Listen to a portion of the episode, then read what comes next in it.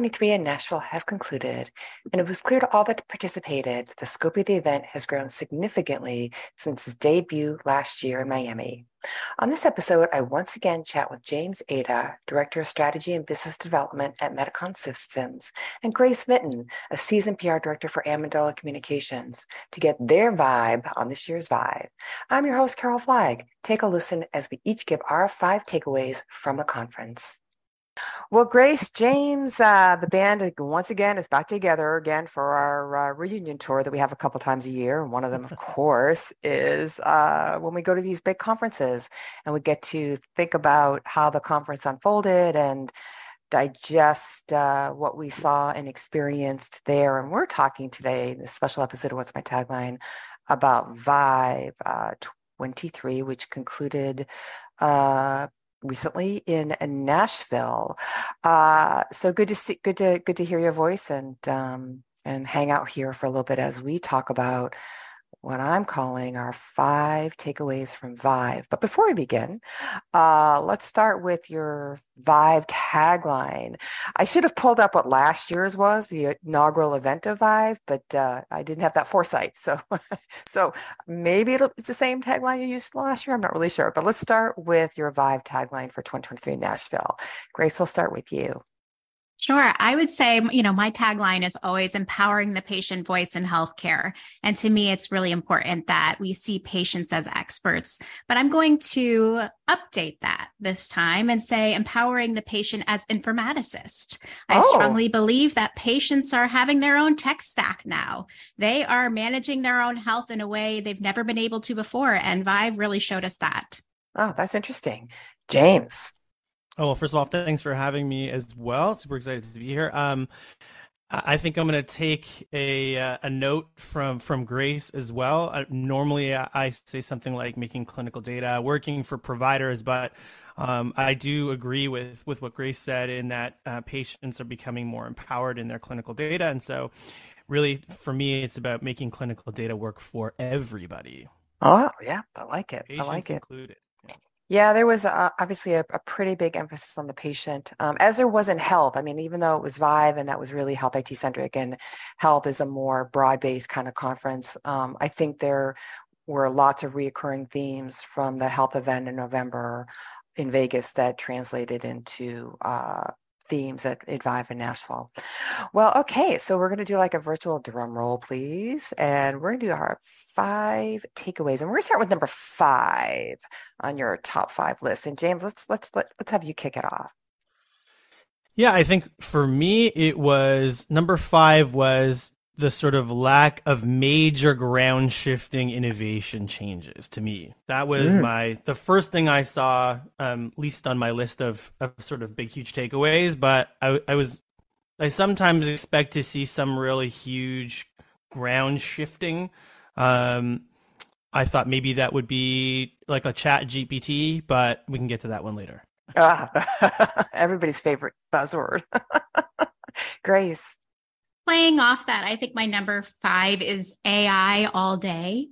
It seems that people really kind of understood what CIOs were going to be coming to the table with at five this year. And the biggest issue they really need fixed is the burnout happening in clinicians and nurses on their staff. And they came wanting AI to help fix that. Yeah. Uh, were, you know, I agree with James, there weren't, you know, too many groundbreaking announcements of new things necessarily. But I think there's definitely more of a trust that AI can handle it and can handle a lot of the mundane tasks from the rev cycle in the back office to the front office and automating some of the uh, conversations happening with patients and, and other things like that. So definitely my number five is AI all day. Yeah. Uh, my number five is uh, blockchain is dead. That there was absolutely zero on blockchain. Yeah. like that is just you know, on nobody's radar any longer no conversations uh can we say no more no more blockchain uh, definitely do not see a lot of blockchain talk. That's yeah, yeah. well, I think we're going to be coming up to stuff that people were talking about, but I'm saying number five what wasn't being talked about. All right. Um, number four takeaway.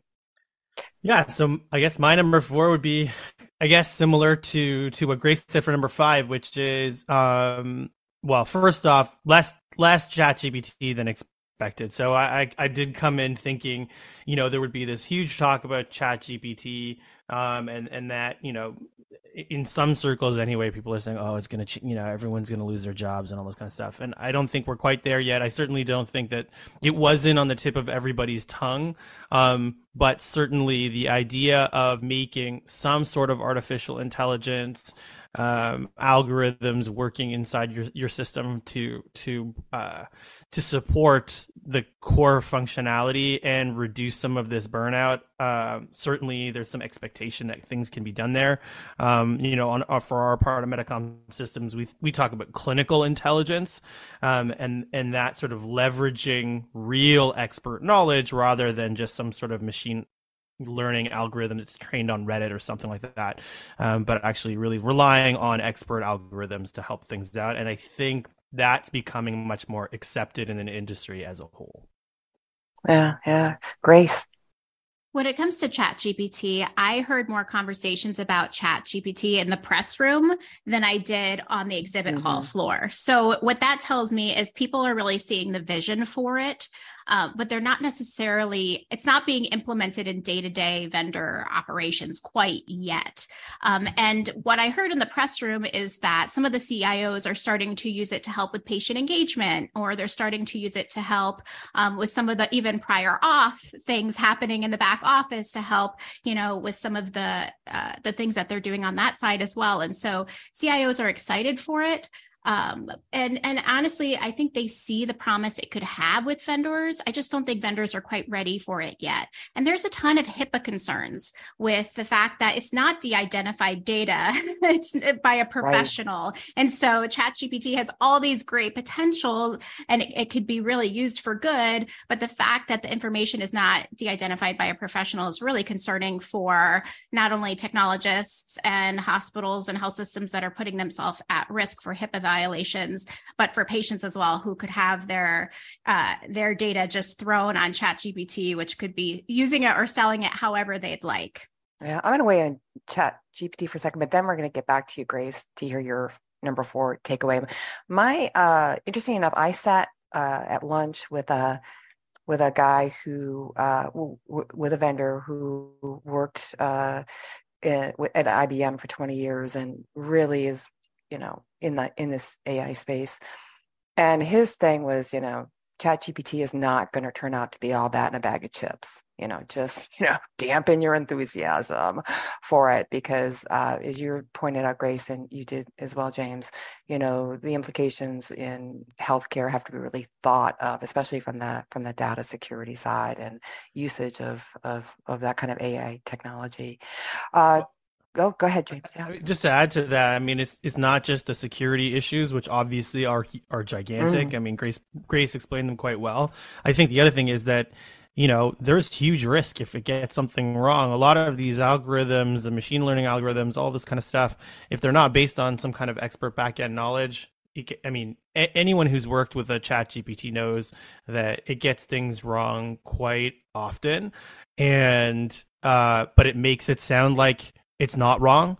And so right. the, the, risk, the, the, risk of um, using that in any kind of live environment where someone's health is in the mix um, is is quite scary. I mean, people are already talking about, oh, we could use this to self-diagnose and all this kind of stuff. That's the kind of stuff that I think is really, really scary. Um, and and the professionals in the industry recognize that, that that's a gigantic risk. So yeah. I think these tech- type of technologies, as Grace said, I mean there there are applications for them. The question is where how do you implement them in an area that's low risk, so that you can maybe um, automate some kind of task that's super repetitive, um, but that doesn't have you know somebody's health you know as a, as the huge risk factor there. Right right. This actually leads perfectly into my next takeaway which number is four. that uh, there were some really meaningful connections happening. The way they all that Vive sets it up you all have lunch together. You know you all kind of are the exhibit hall is in the middle and there are four different kind of talks happening at the same time. And so everybody's kind of together walking through the exhibit hall going from uh, panel to panel. Uh, there are some um, you know health equity type conversations happening on the floor and really some amazing meaningful connections happening. But really at Vive where they missed the mark here was they didn't really have patients there at all from walking the f- show floor, patient advocates walking the show floor, caregivers walking the show floor, or even folks like that on these panels. And when you're having conversations like, you know, on topics like chat GPT or like AI in healthcare, their input could be quite useful and valuable at this point because patients are using it to self-diagnose right, right. and they are using it to self-triage. Oh, yeah. And so in many cases, I think it sounds like they are going to be collaborating with Savvy Coop and uh, Jen Horonjeff's association next year to get more patients on the panels and more patients included. And I'm excited to see that because I do think you know if we're going to be making huge innovation discussions and you know choices being had at a huge event like this having patients included is is really helpful and useful. Yeah i, I agree. More more patients are better. Uh, my fourth takeaway is you know really as you brought up the exhibit floor my uh, number four takeaway is hosted buyer lounge. Wow it went cuckoo crazy in a year. I was shocked. Like that was a happening place to be. And I was like, good to see. But I heard some folks, and you might have heard the same thing, said that they tripled, tripled or quadrupled the hosted buyer launch this year. So I thought that was pretty impressive. Well, and we we had heard something like we um we had not used it this year, but based on the feedback that we got from uh, other customers of ours and other sort of people in the industry, which we were very surprised with because, you know, in, in the past, these hosted buyer things have not been particularly, um, you know, widely thought of as to be very valuable. Focused. Yeah. Focused, Focused. and valuable. Mm-hmm. Yeah. And so we, we heard quite the opposite this time is that people really, really like them and that they, they were successful. And so we're, we're definitely considering um, doing that for, for next year. Yeah we had a number of digital health clients that did it this year and they actually had cios reach out to them through the hosted buyer lounge. So not only were they reaching out to folks to set up uh, times to chat, but also potential leads were reaching out to them to chat about what they were doing. So that was exciting. And a number of digital health companies also said they had follow ups that said, we want to learn more information. And I think that's really the next step where you right. really find the value. Yes, the conversation is great, but when they say we want to learn more, that's really exciting to see. Yeah. Uh, I did see the hosted buyer lounge was packed. Folks seemed to really appreciate uh, the value they got from that. Um, but then also folks that had a Chime membership, they really lucked out because there was a Chime lounge and a lot of CIOs were hanging out in there. And if you have a Chime membership, you could also go in there and, you know, get a, a drink of water and sit down and have some great conversations. So in addition to some of the conversations happening on the floor, that was another way that digital health companies found uh, value. Yeah, I thought it was interesting too. You know, I think Vive sort of took a chance. I don't ever remember a hosted buyer lounge. Normally, you go in and it's kind of blocked off. This was wide open, like people could see that it was packed. You know what I mean? And a lot of activity. You know, very, very kind of gutsy. And I, I think that, I think that, I think that paid off. James, number three, ta- or we're number three. Yeah, number three takeaway. Well, number four, I think I still haven't hit my number four. Uh, uh yeah, you did chat GPT. Okay, so number three. Okay, I'm, I'm turning moving. I'm keeping. I'm, keep, I'm keeping track. good, good.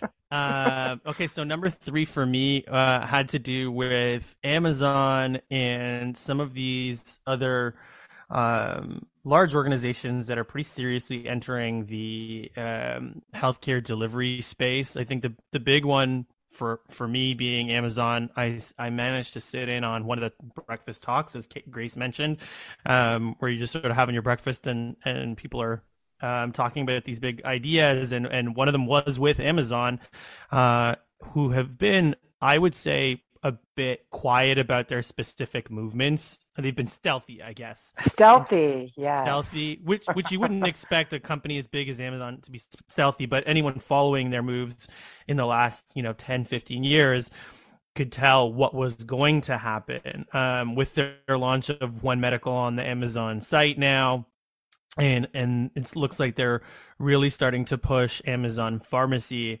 I expect to see that really expand very rapidly um, for them to become a pretty dominant member in the in the pharmacy mail order pharmacy space.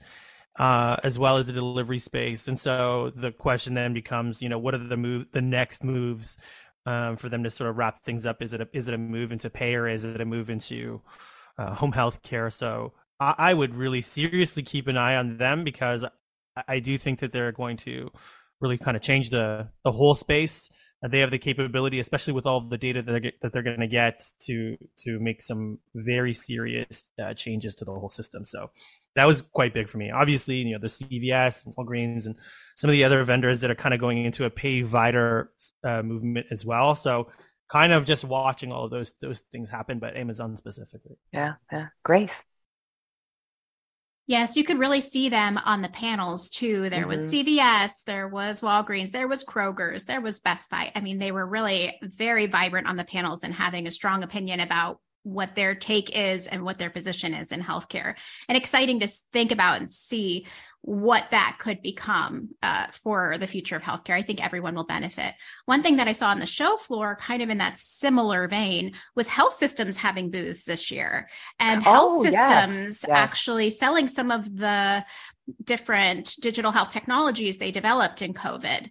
And so that was something I did not anticipate. And I did not think, you know, was I knew some folks were starting to do that, but it really at Vive, you could see it on the forefront with them having their own booths. I think vendors went thinking, ah, I'm going to make some connections here for them to buy my technology. And we're uh, a little shocked to see them selling the technology, trying to sell the technology to them. So, very interested to see what this new health system informatics program will do to the industry in terms of either bolstering competition or, you know, potentially changing some folks' business models. Right, right.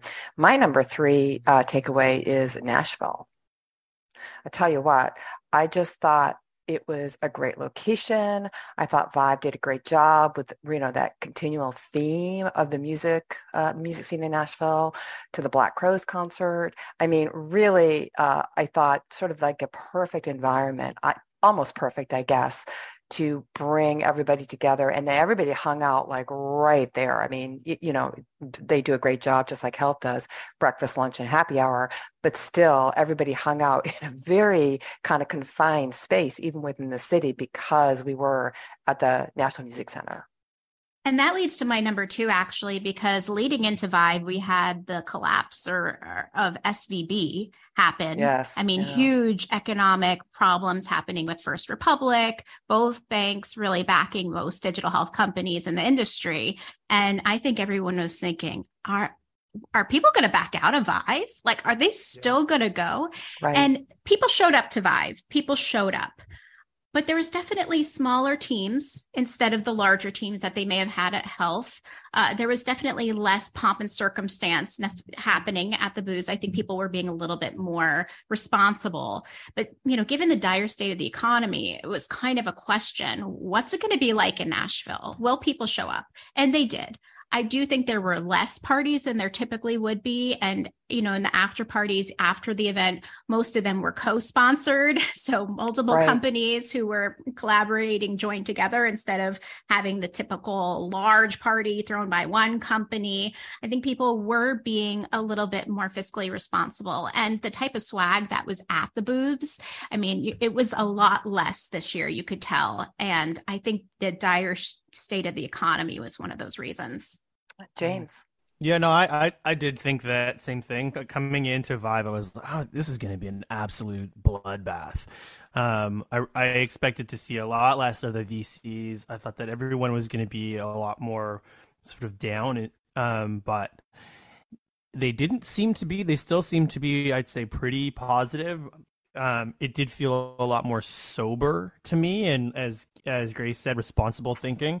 Um, and but I did still get that feeling from you know from the VCs and from some of the financial people that they were looking for sort of breakout unicorn kind of you know ideas and and new innovations and stuff like that. So it and and everyone I spoke to from the VC community said that they had some kind of um, history with Silicon Valley Bank, but they all managed to get their money out, so they're okay.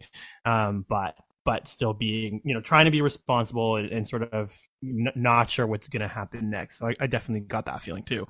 Um, my number two was this whole the growth of these data lakes, the um, data um, intermediary companies.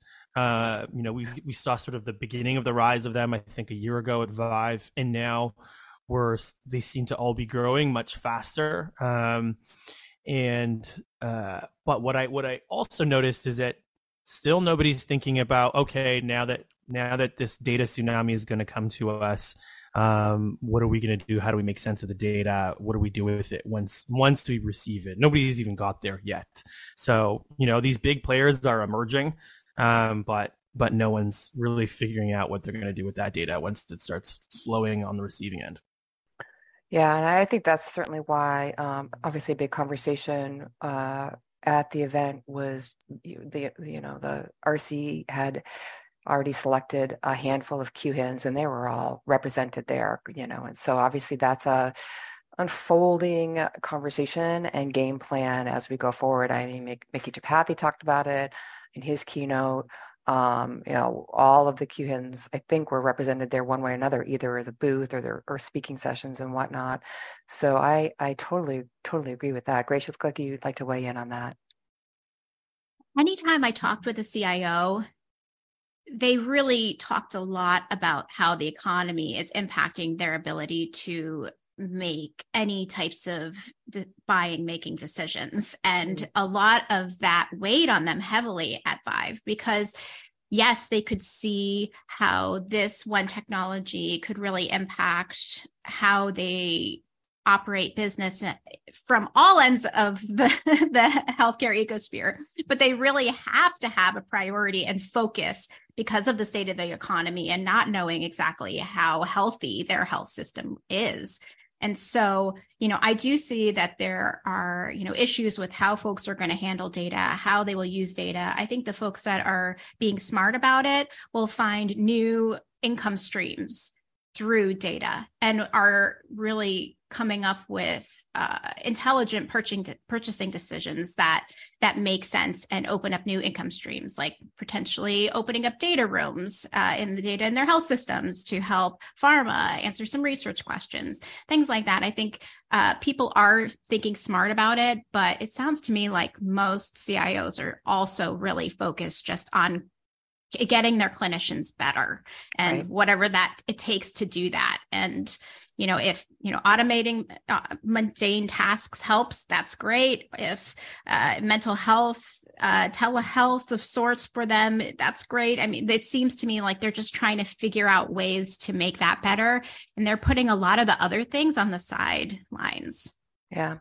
Then my uh, number two takeaway is really if number three was nashville was you know a great great location.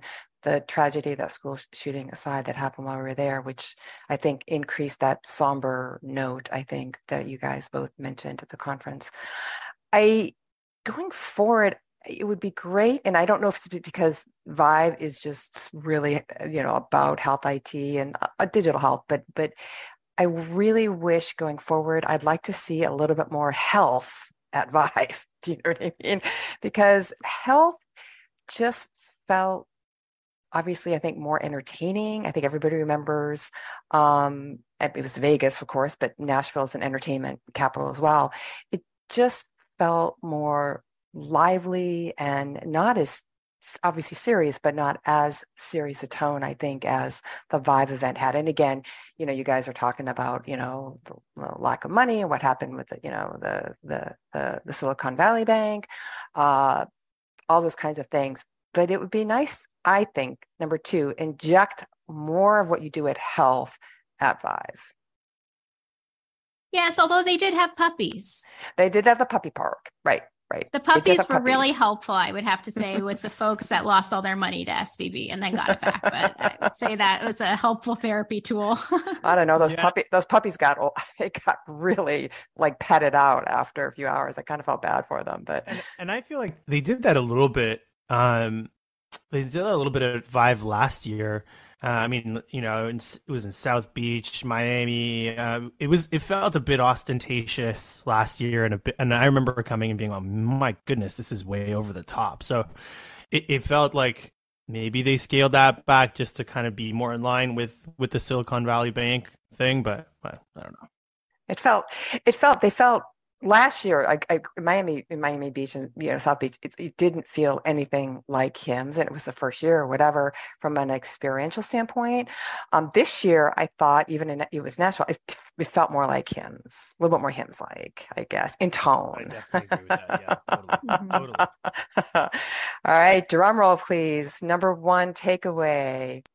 Who wants to go first? I'll, I'll go. Uh, so uh, for me, number one and I, I, knew this was coming, but uh, I, I, caught you mentioned Micky Tripathi's talk. Mm. Uh, number one for me was interoper- interoperability enforcement finally happening. Um, you know, he mentioned in that same talk, and again, once once again, hats off to the the way that they structured these talks to be in line with sort of you know just going and picking up your breakfast. I really like that. Um, but but uh, you know, he he mentioned the the QHINs just got announced and that in, interoperability enforcement was coming down and that they're in the next six months going to lay out the specifics of you know who's going to be in charge of that and how and and, and all of that. So uh, we should be seeing that very very soon. I'm, I'm quite excited because i do think that that you know the carrot was one thing that the stick i think really will will make a huge difference. Grace my last is just the excitement, I think, of the industry of there being more holistic care for the patient generally. That data is being used from the bench to the bedside, from all sense of the terms. And I think interoperability is going to make that happen for us. The more right. patients have access to their own data, the more they're empowered. And Eh, the more these consumer technologies can have a better impact on, on what we're doing and we can all work together better as a, an ecosphere. So that's just something that i was really excited to see just this rise of translational medicine and what that could mean for the patient really being a more being able to really control more of their own care and having it be less of let's go to the doctor just because of a symptom. And right. now let's take control of our day-to-day lives because we know that's truly what holistic care is and what it, looks like. And that's what the healthiest patient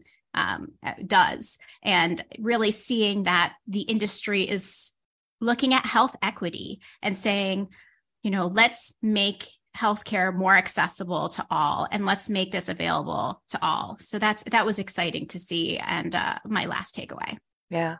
My number one takeaway is I think HIMSS should really, really, really, really be worried. I really think that. And I think that for a number of reasons. I, I know you guys agree with me. Number one is that I oh, think yeah. with because of the la- you know m- money and whatnot. I mean, you know, these hospital systems are going to have to make choices, and I think the clear choice from a C level standpoint is going to be Vive, and they're going to send more of their I you know IT uh, department heads, maybe some clinical staff for certifications to HIMSS.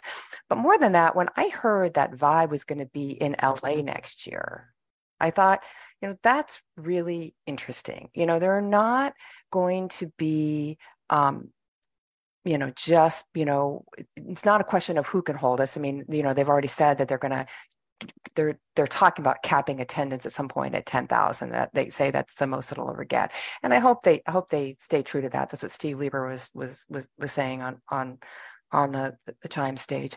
But more important, you go to a city like LA or New York, you know, I think it sets the tone that you are a big city event, right? I think it, allows for more hospital systems to participate, like what Grace, what you were talking about, not just as attendees, but also to be, you know, set up shop there, right? I mean, you know, Kaiser Permanente is probably pretty happy that Vive is in LA next year.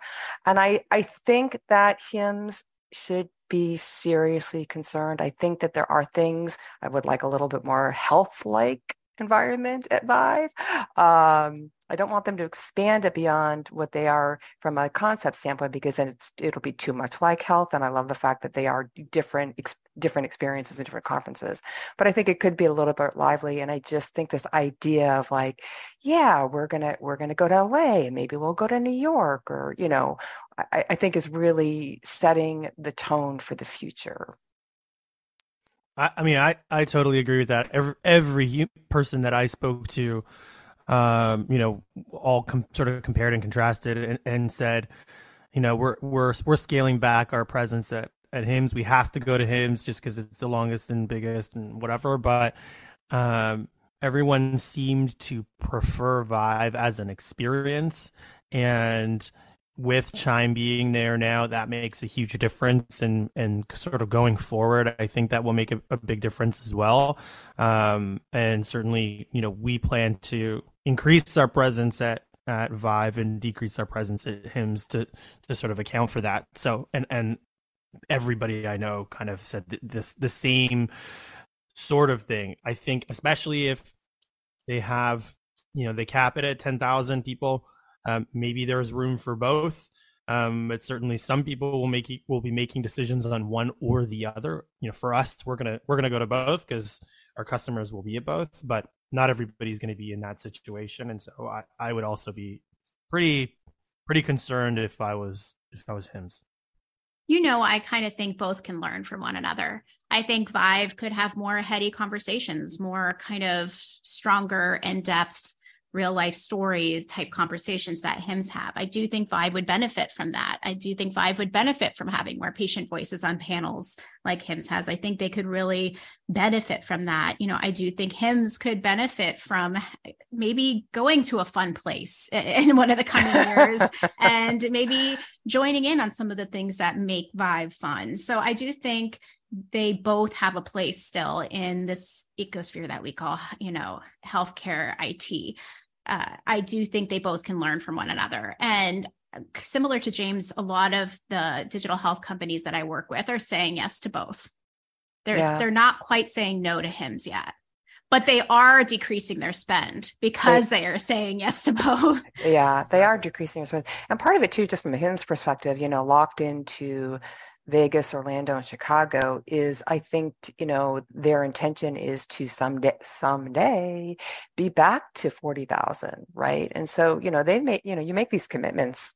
I mean, you don't make them a year out. You make them, it's like the Olympics, right? You make them a few years out, right? And I think that uh, if they, if they go to another city, I think then they kind of acknowledge that maybe they won't get back to this pre-COVID level of participation. I mean, I, I, you know, I don't ever see that happening anyway. Um, even if there wasn't a, a Vive, I, I don't think we'll, we'll, we'll ever get back to that level again. That's just my opinion.